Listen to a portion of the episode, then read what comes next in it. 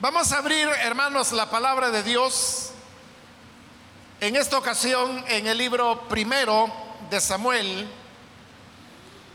el capítulo número 16.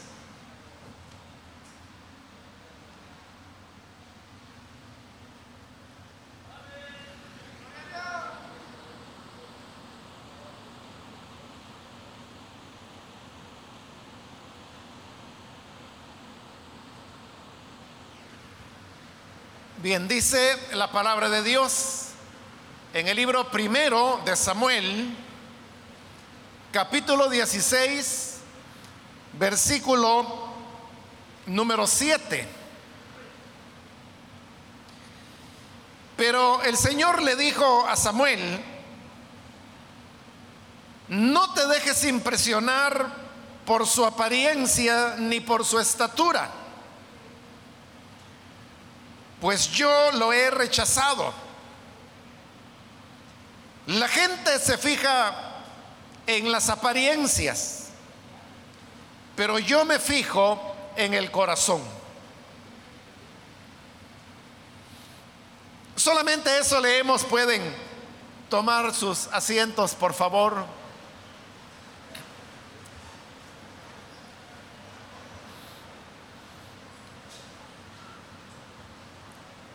Ustedes sabrán que el tema que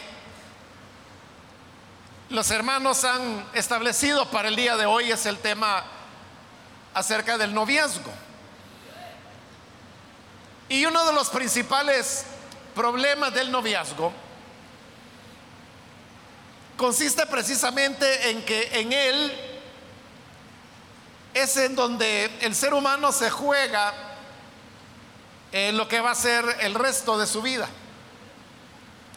Es decir, que estamos frente a una de las decisiones más importantes que, que todos en algún momento de la vida debemos tomar, aún aquellos que deciden, por ejemplo, nunca casarse o nunca tener un noviazgo, están tomando una decisión con relación al tema. Entre aquellos que, que sí ven en el futuro la posibilidad de conocer a una persona con la cual compartir toda la vida, hay un problema y es el que el Señor está señalándole acá a Samuel. Y es la tendencia que los seres humanos tenemos a dejarnos guiar por las apariencias más que por las interioridades de las personas. Y esto es fácilmente, lo podemos comprender fácilmente. En primer lugar, porque uno no puede conocer el corazón de las personas. Uno no sabe qué es lo que hay en el interior, qué es lo que la persona piensa, cómo es, si es una persona sincera o es hipócrita, si es una persona transparente o si es engañosa, es algo que, que no lo podemos ver. Por un lado, y por el otro lado está el tema que normalmente los noviazgos se establecen sobre la base del enamoramiento. Y el enamoramiento se da cuando encontramos personas que nos resultan agradables, atractivas, y en esto tiene mucho que ver el aspecto eh, puramente de la, de la apariencia que la persona tenga. Esto es más importante para el hombre que para la mujer.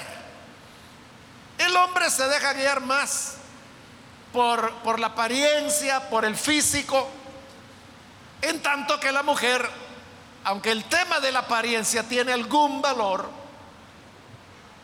algunas veces pudiera no tenerlo y muchas veces no es lo más importante, sino que la mujer ve otros elementos que van más allá de la apariencia física.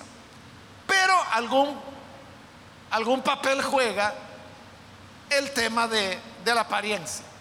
Pero de esto es precisamente lo que el pasaje nos está advirtiendo. Cuando dice no te dejes impresionar por su apariencia ni por su estatura, que son elementos en los cuales quizás nosotros ponemos mucha atención. Estoy recordando hace bastantes años ya un hermano joven, no recuerdo por qué salió el tema, pero la cuestión es que él comenzó a hablarme, a expresarme cuál era el ideal de mujer que tenía. Y yo me recuerdo porque él dijo cosas como, yo quiero una mujer que sea blanca, que tenga pelo castaño o por lo menos que no sea negro, que tenga ojos verdes o ojos azules. Bueno, describió más o menos ese perfil de mujer que se están imaginando. Pero en toda esta descripción que este hermano hacía, ustedes pueden notar de que todo, todo tenía que ver con la apariencia, con la estatura. Él no mencionó ninguna cosa acerca de la personalidad, del carácter, de los valores, de los principios de esa mujer. Simplemente lo que tenía era un esquema del tipo de físico que quería en una mujer, nada más. Y eso es peligroso porque, como el Señor le dice a Samuel, las personas, los seres humanos, lo que hacemos es fijarnos en las apariencias. Pero Él, o sea, el Señor dice, yo me fijo en el corazón. Porque las apariencias son engañosas. El primer rey que Israel tuvo y que ahora, precisamente en este capítulo, Dios le está diciendo a Samuel que lo ha rechazado, es un rey que fue escogido básicamente por su apariencia física. La Biblia dice que Saúl, que fue el primer rey, de los hombros hacia arriba era más alto que todos en Israel. Y no solo eso, sino que también era un hombre muy apuesto. Entonces a la gente le gustó para rey por su estatura, por su apariencia física. Pero eso es lo que hoy le está diciendo a Samuel, que no tiene que fijarse en la apariencia ni en la estatura, porque haber seguido esos criterios le había llevado a Israel a los problemas que ahora tenía y que el Señor le está diciendo a Samuel, mira, yo a Saúl lo he desechado. Y por eso me he buscado a otro, que era David. Pero en este momento Samuel no sabía, no conocía a David. Y tampoco sabía si él era el escogido. Pero David tenía varios hermanos, David era el menor. Conforme a las costumbres de la época, su padre, que era Isaí, mandó a llamar al mayor. Y cuando Samuel lo vio que era un muchacho apuesto, alto, digo, este es el hombre que Dios ha escogido. No, no, le dijo el Señor, no. Y es cuando le dice las palabras que leímos. No te dejes impresionar por la apariencia ni por su estatura, pues yo lo he desechado. Lo que a ti te agrada, yo lo he desechado, no va a servir. La gente, le dijo, se fija en las apariencias, pero yo me fijo en el corazón. Claro, nosotros no somos Dios para poder conocer lo que hay en el corazón de las personas. Y probablemente por eso es que le damos mucha importancia al tema de, la apariencia. Sin embargo, como esta, decía al principio, es una de las decisiones más importantes que el ser humano toma en la vida, sí podemos poner atención a pistas o elementos que nos pueden ayudar a deducir lo que hay en el corazón de una persona, su manera de ver la vida, su manera de reaccionar frente a las situaciones de la vida, las necesidades emocionales que esta persona ha venido desarrollando precisamente por la historia de su vida. Porque el hecho es que cuando tú conoces a una persona con la intención de conocerla, probablemente establecer un noviazgo y probablemente más adelante establecer una familia, tú estás tomando esa decisión con una persona que ya te viene dada porque tú no la has criado. Tú no lo conoces desde que él era bebé. No la conoces a ella desde que tenía cuatro meses de edad. A ti lo que te dan es ya una persona formada que tiene varios años de edad, ya hecha, diríamos, pero el punto es cómo esta persona fue hecha, cómo fue criada, en qué ambiente se desarrolló. Porque eso es lo que determina cómo esta persona será, cuáles son sus expectativas, cuáles son sus reacciones, qué es lo que esta persona espera de ti. Y, tú probablemente no sabes de que eso es lo que ella está esperando o él. Porque esto es verdad tanto en el hombre como en la mujer. Hace unos años, hermano, yo pude escuchar a un predicador que hablando precisamente del tema, no del noviazgo, pero era del matrimonio, él iniciaba su enseñanza diciendo, cuando hay una boda, las familias son invitadas. Y las personas llegan y están pendientes de la entrada del novio, de la entrada de la novia. Y desde que la novia aparece allá en la puerta de la iglesia, las miradas están sobre ella, sobre su vestido, sobre cómo se ve. Los que no la conocían la ven con curiosidad porque quieren conocerla o los que no conocían al novio ponen la mirada en él porque quieren saber quién es el que se va a casar con esta muchacha. Y luego la novia comienza a entrar y en la medida que se va acercando al frente, tras ella va quedando la, cola del vestido, que normalmente es una cola larga. Y entonces las personas pueden decir qué bonito el vestido, qué bonita la cola del vestido. De la gente se impresiona por la cola del vestido de novia. Pero decía este predicador, pero hay otra cola que esta novia viene arrastrando. Pero es una cola que no se ve. Y que es una cola mucho más larga que la del vestido de novia que está utilizando. Y él dice, es la cola de lo que ha sido su historia de vida. La trae con ella. No hay ninguna pareja que cuando se hacen novios o cuando deciden formar un hogar,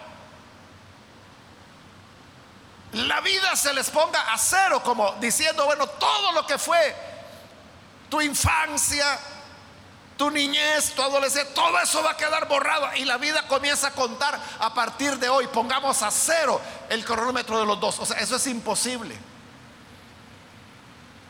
Todos llegamos, como decía este predicador, arrastrando una larga cola de lo que fue nuestra historia y esa cola puede tener elementos positivos, elementos constructivos, pero también puede tener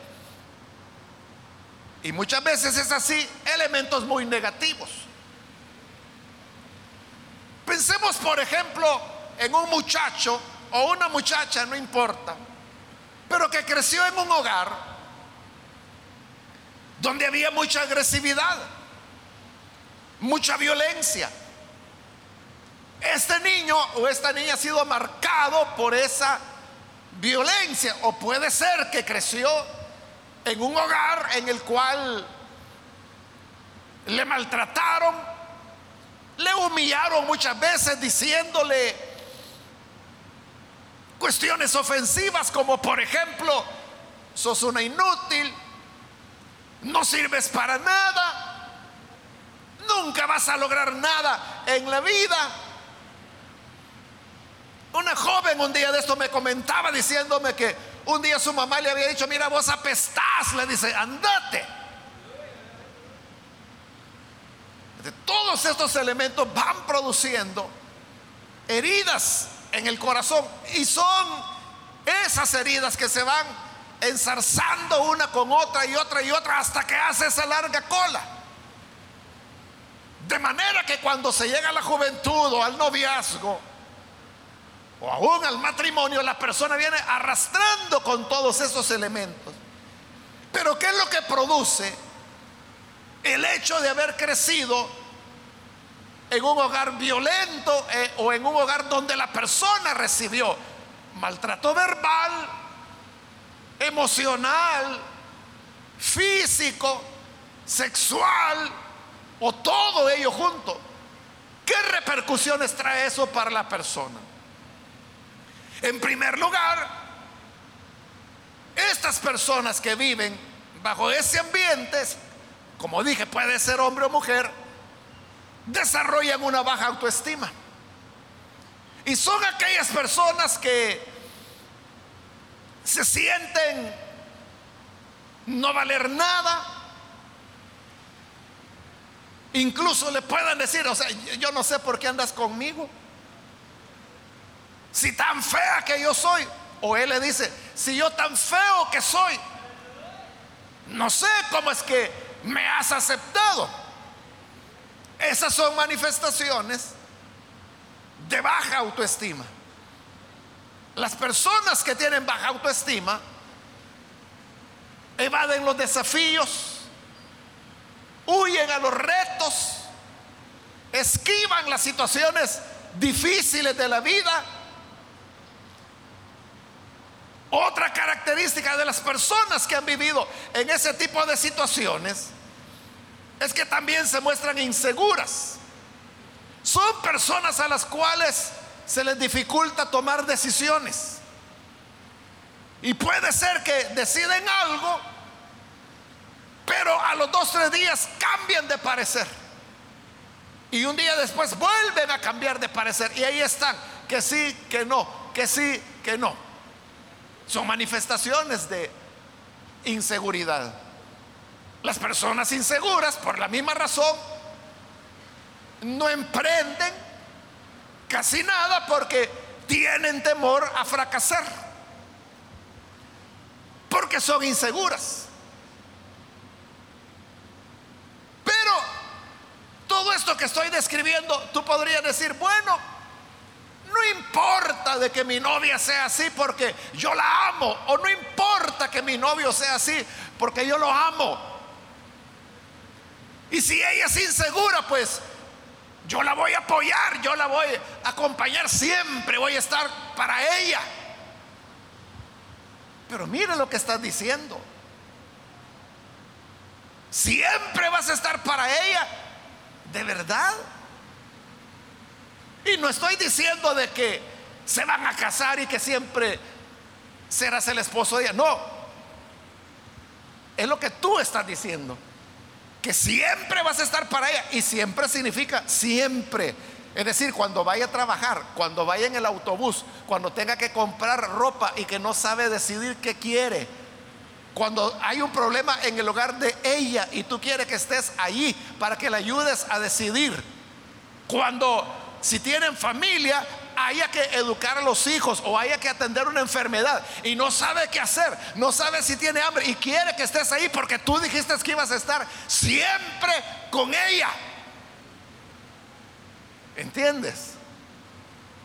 No es tan fácil, Y tampoco es realista decir eso.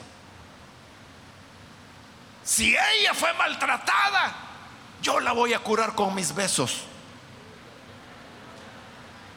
O sea, suena bonito, pero lo que ocurre es que una persona con baja autoestima o que sea una persona insegura o ambas cosas, no es una persona fácil con la cual convivir. Porque las personas que tienen baja autoestima, precisamente porque tienen baja autoestima, se vuelven posesivas y se vuelven controladores. Pero estoy hablando de que se vuelven posesivos y controladores, o posesivas y controladoras, pero a extremos enfermizos, porque son personas que están enfrentando dificultades. Entonces son esas personas que, como son inseguras, nunca te quieren soltar. Y quieren que siempre lo lleves de la mano o la lleves de la mano. Y podrá estar haciendo el peor de los calores del mes de mayo. Pero si tú le sueltas la mano, entonces va a reaccionar inmediatamente. Porque no puede. Porque es una persona insegura que tiene baja autoestima. Como tiene baja autoestima, todas las veces que tú quieras presentarle un amigo, una amiga que tú tienes, ella o él lo verá con recelo. Iba a decir, bueno, ¿y qué tienes con eso? ¿Cómo? ¿Qué, tengo con esa persona? Nada. Simplemente fuimos compañeros de estudios. ¿Cómo no? Entonces comienza una indagación y comienza lo que tú interpretarás como un acoso. Porque entonces te relaciona con todo el mundo. Estoy recordando en este momento con lo que acabo de decir. Era una pareja joven y ella era una persona que tenía problemas de autoestima. Y celaba a su esposo, que era igual un muchacho joven, pero con todos. Tenía celos hasta de la mamá de él celos de sus compañeros de trabajo, o sea, ya no se diga de amiga, ¿verdad? De hombres, compañeros de su esposo. O sea, ni siquiera él podía trabajar a gusto porque ella siempre estaba encima de una persona que se ha criado en un ambiente agresivo, en un ambiente de maltrato, cualquiera que sea. Es una persona que podrá tener una, una apariencia atractiva, excepcional. Y entonces tú podrás ver muchachas muy atractivas, muchachos muy apuestos, pero son muchachas rotas. Son muchachos rotos que llevan su inseguridad por dentro. Y esta inseguridad luego va a cobrar porque cuando la persona es insegura, ya dije, se vuelve posesiva, pero también controladora. Porque precisamente necesita saber que está reteniendo al novio o a la novia, al esposo o a la esposa. Cuando nosotros no tenemos seguridad, desarrollamos ciertos elementos obsesivos, diría yo, pero es por el ambiente en el cual nos hemos desarrollado. Eso, hermanos, algunas veces me ha ocurrido a mí. Al salir del país estoy recordando en esta ocasión. Llegué a una de nuestras filiales en los Estados Unidos, el pastor me fue a recoger al aeropuerto. Y cuando ya íbamos camino a la, a la ciudad, era ya mediodía y él me dijo, ¿quiere que pasemos a almorzar? Vaya, le dije yo, y pasamos a un lugar. Pero era, hermanos, esos, era un restaurante que tenía buffet, es decir, que uno tiene que levantarse y servirse. pero nos sentamos en la mesa y estuvimos platicando un rato. Y luego me dijo, bueno, si quiere vamos, me dice, a, ver qué comemos. Vaya, le dije yo. Y yo me levanté y él se levantó, pero cuando yo me levanté yo vi que sobre la mesa él estaba dejando su celular y la llave del vehículo en el cual habíamos llegado y en el cual iba mi maleta. Y cuando yo vi eso le dije, hermano, le dije, ahí deja el teléfono y sus llaves del vehículo. Sí, me dijo.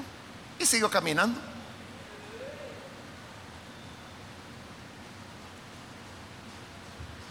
Eso es lo que estoy tratando de transmitir, ¿verdad?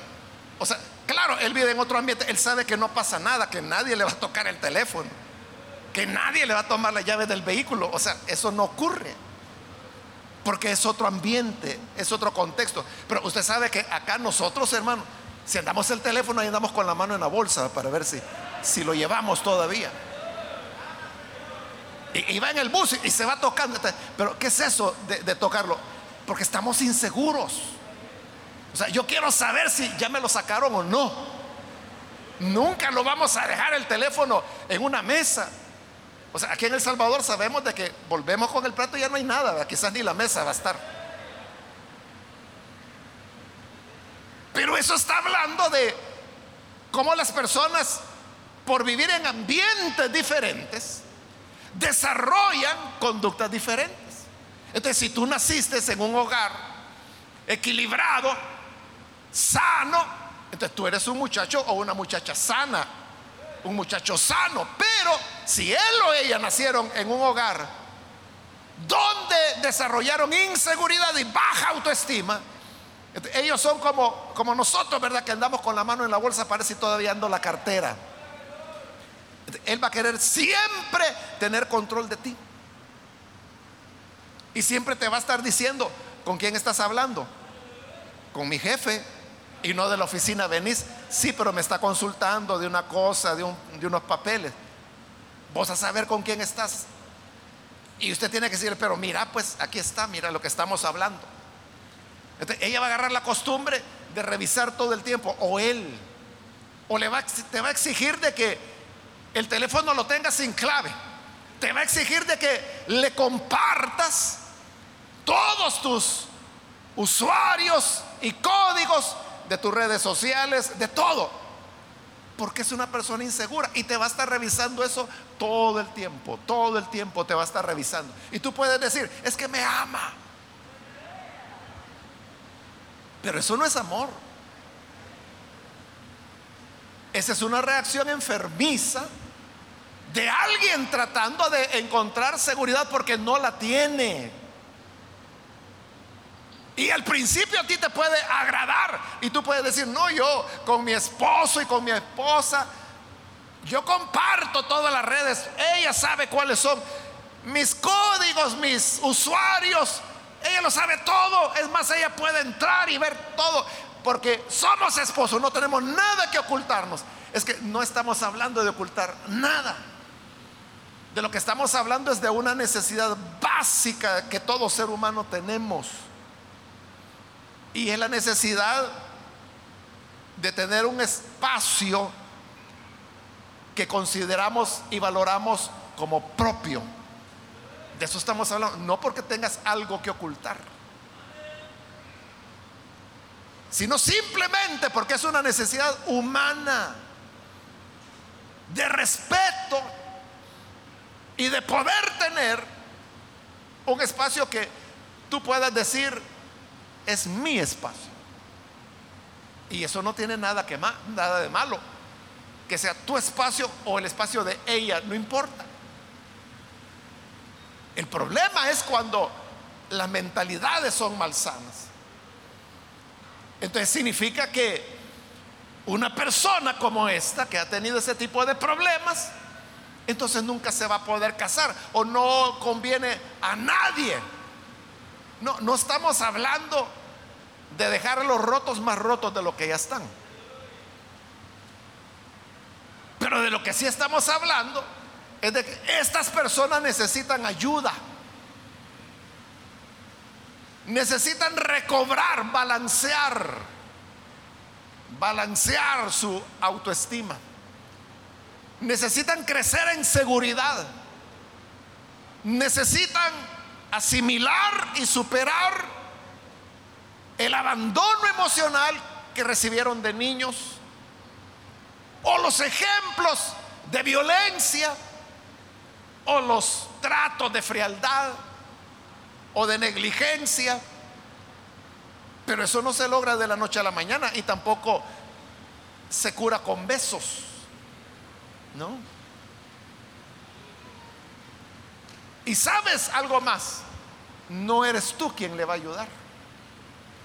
Tú podrás jugar algún papel en la recuperación de esa persona, pero no eres tú quien va a lograr recuperarlo o recuperarla.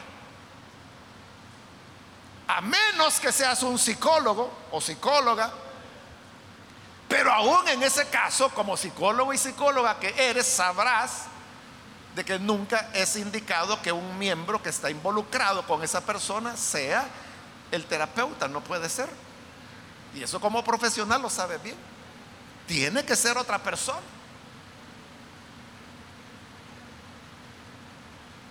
Tú puedes pensar, es que si nos amamos, todo lo vamos a superar. Así dijeron todos los que han fracasado. Y aquí viene otro elemento, que es el elemento espiritual. Tú podrás decir, sí, es cierto. A ella cuando era niña la abusaron sexualmente, pero ella recibió a Jesús a los 18 años. Cristo la cambió y ella está sana. Yo no tengo ninguna duda que hay algunas personas, algunas personas cuya experiencia de conversión les ayuda muchísimo a nivelar las deficiencias de personalidad, de carácter que tienen. Pero hay muchísimas más que la conversión les reconcilia con Dios les introduce dentro de la iglesia cristiana. Pero sus heridas siguen estando presentes. Aun cuando son nacidos de nuevo de verdad, aun cuando son llenos del Espíritu Santo. Pero eso no siempre. Y porque tengo algún tiempo de conocer personas, yo diría la mayor parte de veces no resuelve los problemas de esa cola que venimos arrastrando todos. No lo resuelve. Y prueba de eso es la cantidad interminable de hermanos, de hermanas, de jóvenes, de viejitos, de parejas, de solteros, que pasan, hermanos, todo el tiempo pidiéndonos consejería necesito hablar. ¿Y que creen que hablan? Y son nacidos de nuevo. Son verdaderos creyentes. Pero lo que pasa es que nunca recibieron ayuda. Entonces no te puedes confiar de decir, es que como ya tiene Cristo, ya, ya Cristo le sanó su corazón. Es que ella tenía mucho resentimiento hacia sus padres. Pero dice que cuando conoció a Cristo, los perdonó y ahora hasta los visita, platica con ellos. Pero eso no significa que las heridas que han malogrado su carácter, su personalidad, no significa que han sido reparadas. No. Esa persona necesita ser ayudada. Y repito, no eres tú quien le va a ayudar. Tú lo que puedes ser, más que otra cosa, es un obstáculo para esa salud que la persona necesita. El que fue victimizado, victimiza a otros. El que fue violentado usa violencia con otros. El que se crió con padres estrictos que le golpeaban por cualquier cosa, se va a volver golpeador de sus hijos e hijas. La persona tiende a reproducir lo que aprendió.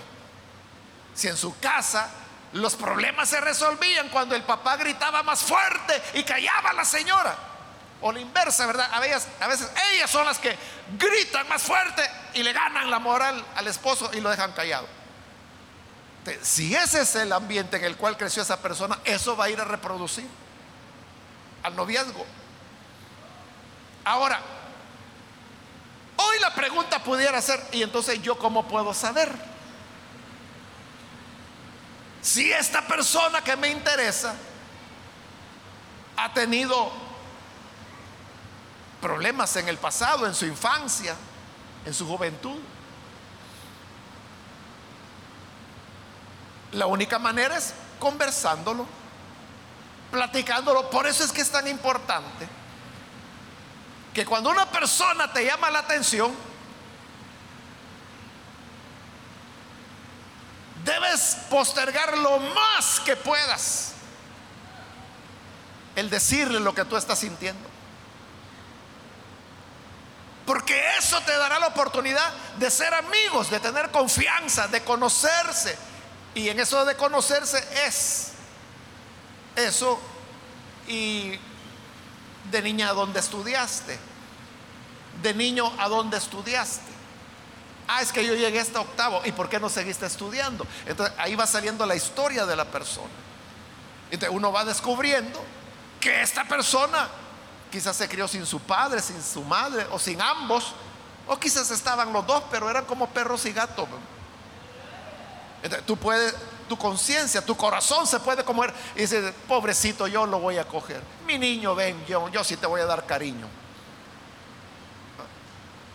Pero lo que ocurre es que la demanda de cariño de este muchacho es enfermiza es enfermiza. Y si tú le das cariño, Él va a pedir más y más. Y nunca se sentirá saciado porque tiene un problema fundamental de baja autoestima y de inseguridad. Siempre te va a estar demandando. Entonces va a comenzar a controlarte.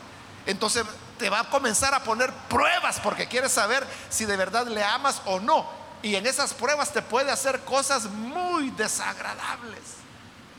Hasta te puede ser infiel para darse cuenta si tú eres capaz de perdonarlo o perdonarla porque está poniendo a prueba si de verdad le amas como tú dices. Tú puedes decir, no, pero esa es locura. Que me es infiel para probar si la amo o no la amo. O sea, e, eso ya es locura. De eso estamos hablando. Que son conductas que no son sanas. No son equilibradas son enfermizas. Y esto, repito, solo se puede saber cuando las personas cuentan su historia de vida. Claro, la persona tiene que ser muy honesta. Porque normalmente a las personas no les gusta hablar, ¿verdad? El dicho famoso de que nadie habla en mal de su casa aunque se esté cayendo. puede decir la persona, ¿Y qué tal tus padres? No, muy bien, ellos siempre se amaron, se conocieron siendo muy jóvenes y ahí están todavía. Pero no dicen la verdad. Porque hay un ocultamiento que todos hacemos.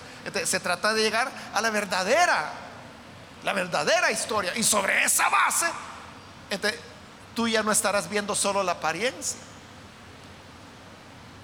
Lo que dije, porque puede haber una muchacha la más preciosa que tú has podido ver, pero es una muchacha rota por dentro, herida, que viene arrastrando una larga cola de disfunciones y problemas.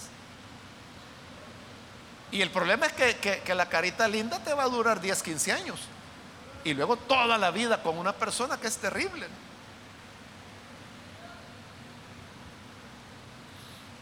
Y lo mismo puede ser en el caso del muchacho.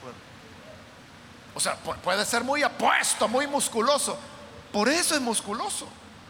Porque está tratando de compensar su, baja valoración de sí mismo echando músculo.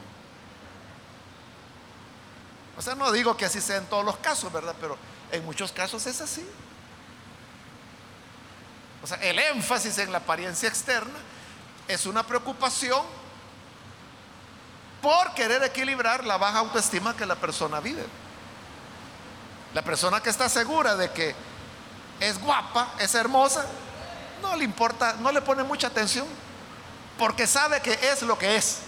Pero aquel que duda, ese es el que anda siempre muy cuidadoso, es la que siempre anda muy cuidadosa, bien vestidita, bien peinadita, bien arregladita. Y tú puedes decir, pero qué maravilla de mujer. Y no te das cuenta que todo eso es simplemente mecanismos de desahogo o de tratar de compensar la situación en la cual se encuentra. Me recuerdo de un caso de hace unos años, una joven, bien joven se casó ella. Estaba recién casada, tenía meses de haberse casado cuando llegó a platicar conmigo y la, historia de ella era terrible porque ella se casó con su príncipe. Pero el día de la boda, ese día que, fue la boda, la noche de la luna de miel, ella durmió en la calle porque él la sacó. O sea, fue una transformación. Él fue príncipe hasta que terminó la fiesta de boda. Y de ahí en adelante se convirtió en un monstruo. Así fue la luna de miel de ella. Durmió en la calle, y no solo la noche de la boda, las noches sucesivas, porque incluso se fueron del país. O sea, su luna de miel no fue acá, se fueron a otro país. Pero en ese país, en el hotel a donde llegaron a quedarse, él la dejó durmiendo en la calle todos los días. Y él se quedaba en la habitación del hotel. Así comenzó. Esa fue la luna de miel. Pero luego volvieron al país y él siguió violentándola y lastimándola y maltratándola e hiriéndola. Le empezó a robar todo, todo lo que los padres le habían dado a ella, a la hija. Negocios, vehículo, casa, muebles, todo él lo fue pasando a nombre de él. Le robó todo. Todo. Y cuando ella ya no tenía nada porque él le había robado todo y la maltrataba, entonces fue cuando llegó y me dijo, ¿qué hago? ¿Cómo es que una persona puede llegar a tratar así a otra? O sea, uno diría, ese hombre está desequilibrado. Exactamente, así es. Pero ella no se dio cuenta. Porque él fue todo un príncipe durante el noviazgo. Muy caballeroso, muy atento. Porque el noviazgo recuerda que no es otra cosa que un galanteo donde la persona escoge, esconde más bien, esconde sus debilidades y presenta cualidades que quizás no tiene. siempre bien bañadito, bien arregladito. ¿Cuándo la va a ver a ella? Pero él pasa tres días sin bañarse. Pero como es ella, entonces tiene que darle la, apariencia, ¿no? Hasta compró loción. Para ella es el hombre encantador. Siempre el pelo fresco, siempre oliendo tan rico. Pero es, es puro engaño. Y no es que la persona necesariamente sea perversa y que diga yo lo voy a engañar o la voy a engañar. No necesariamente. Puede ser que la persona está luchando con sus propios infiernos. Pero mientras esos infiernos que la vida le dio no sean sanados, te va a meter en ese infierno a ti también. Y en eso se va a convertir tu relación. Por eso pongámosle oídos a lo que Dios nos dice. Y lo que Él nos dice es esto, no te dejes impresionar por su apariencia, ni por su estatura. Pues yo no lo apruebo, yo lo rechazo. La gente se fija en las apariencias. pero yo me fijo en el corazón. Aprendamos de Dios a no basarnos en las apariencias.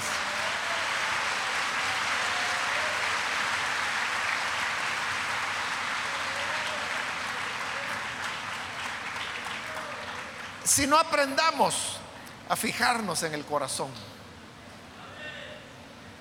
a fijarnos en el corazón. Vamos a cerrar nuestros ojos y vamos a orar, pero antes de hacer la oración,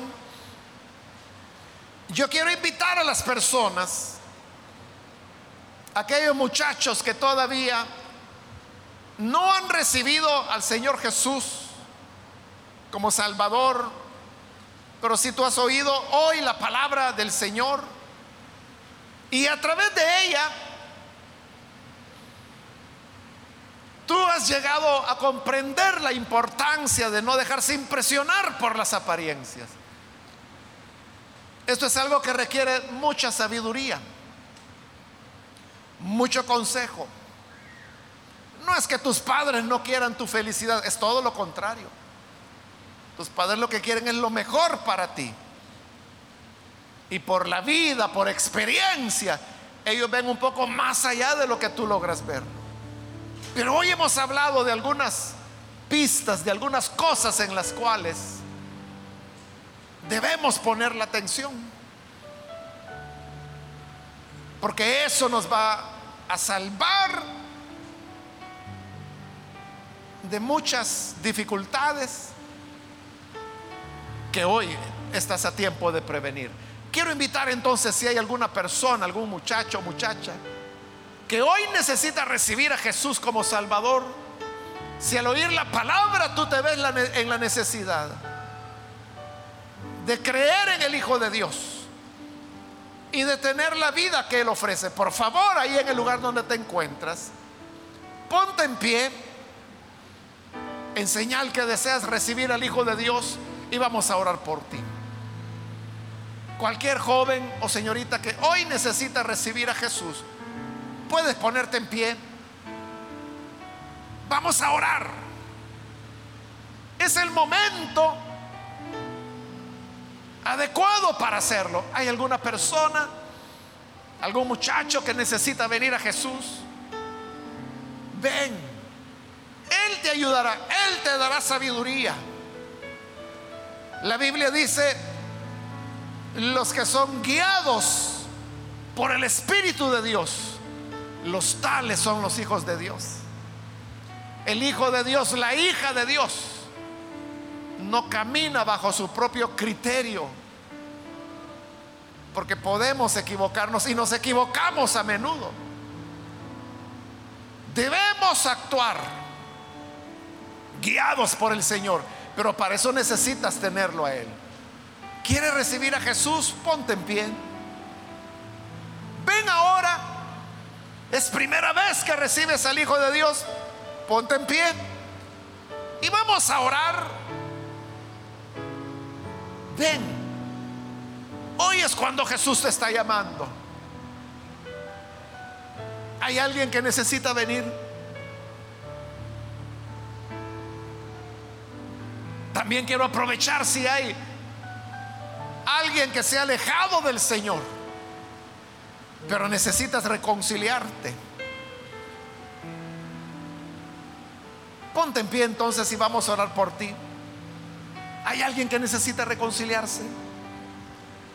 Ponte en pie. Vamos a orar. Muy bien, ahí atrás hay una persona, que Dios te bendiga. Alguien más que necesita venir al Señor. Necesitas ponerte a cuentas con Él.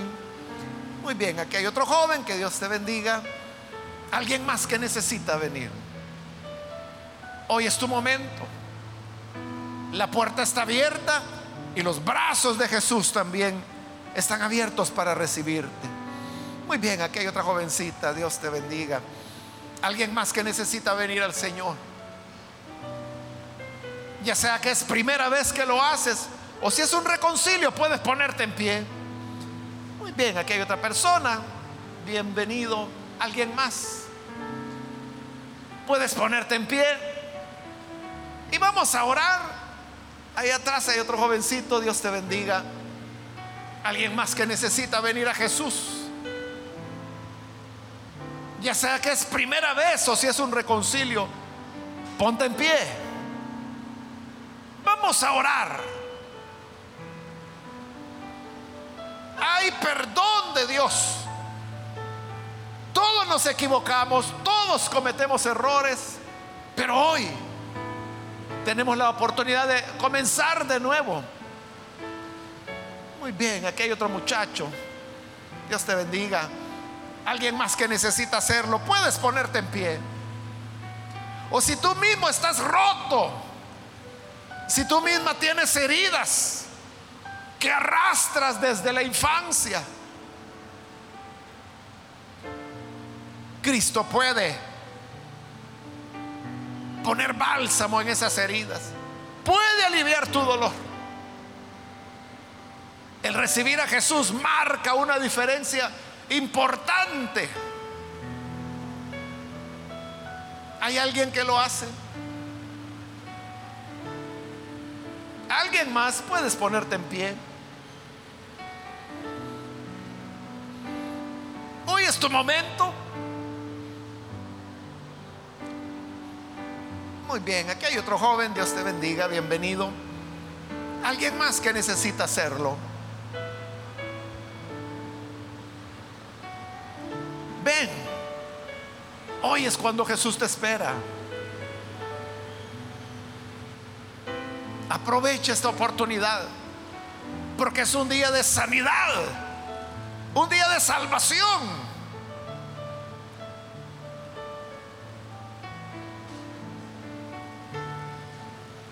Otra persona que necesita hacerlo, ven.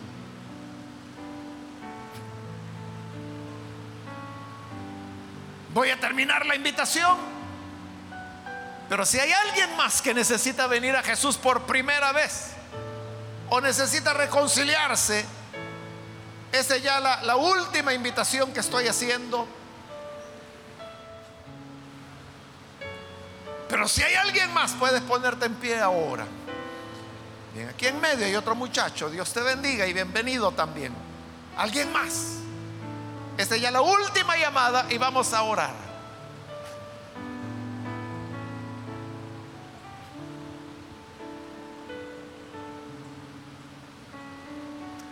A usted que nos ve por televisión, quiero invitarle para que se una con estos jóvenes y señoritas que hoy están recibiendo a Jesús. Hágalo usted también, ore con nosotros. Señor, gracias porque tu palabra, como tú has dicho, no vuelve vacía. Y aquí están, Padre, estos jóvenes y estas señoritas entregando sus vidas a ti en este lugar. Pero también hay otros a través de televisión, de radio, de internet, donde quiera que están oyendo, viendo y que se unen a esta oración. Transfórmales, cámbiales Dales una vida nueva de tal manera, Señor, que puedan servirte, que puedan levantarse de sus heridas, levantarse de su dolor y que comiences esa tarea de restauración emocional, afectiva Ayuda, Señor, a tus hijos e hijas. Y también te pido por todos los jóvenes y señoritas, para que podamos tener sabiduría, tener luz y que los pasos, las decisiones que tomemos, no lo hagamos sobre nuestro propio criterio o nuestras preferencias, pues sabemos que nos equivocamos porque nosotros solo vemos las apariencias. Pero tu palabra nos enseña a ver el corazón. Ayúdanos entonces a todos para que seamos sabios y prudentes. Y que dependamos de tu espíritu para las decisiones más importantes de nuestra vida. En el nombre de Jesús nuestro Señor lo pedimos. Amén.